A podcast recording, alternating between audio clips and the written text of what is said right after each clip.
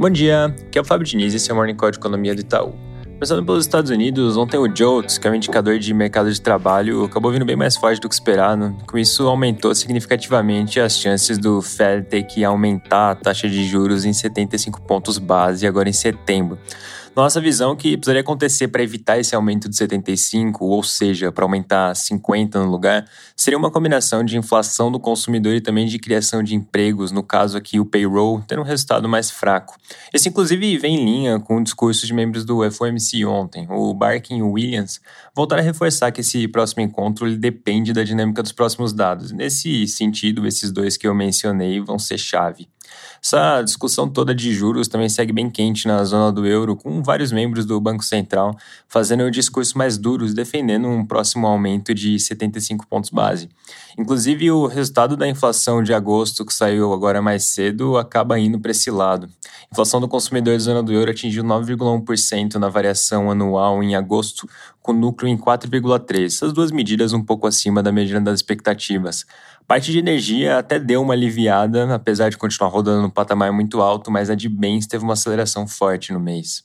Fechando a parte internacional com um comentário rápido de China, o PMI de manufatura veio em linha com o esperado agora em agosto, que na prática é uma leve melhora em relação a julho, enquanto a parte de itens não relacionados à manufatura piorou um pouco em meio aos mini surtos de Covid em algumas províncias.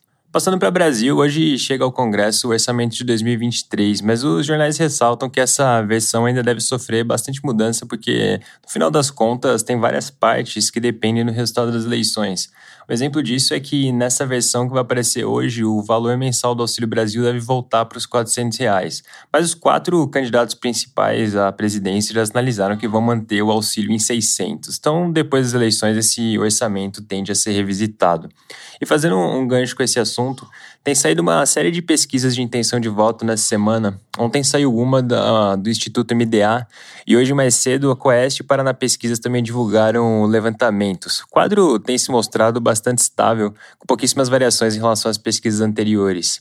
Lembrando que essa série de levantamentos já vem capturando o início da campanha, assim como a sabatina do Jornal Nacional e o debate que aconteceu no domingo. Hoje ainda tem mais uma pesquisa agendada para sair, dessa vez do Instituto IPESP, e amanhã é a vez do Datafolha publicar uma nova pesquisa. Caminhando para o final, a agenda do dia traz ainda a divulgação da taxa de desemprego do mês de julho. Nossa projeção é que tenha um leve recuo para 9,1%, que em termos de sazonalizados é, acaba se traduzindo em 8,8%, vindo de 9,1% em junho. É isso por hoje, um bom dia.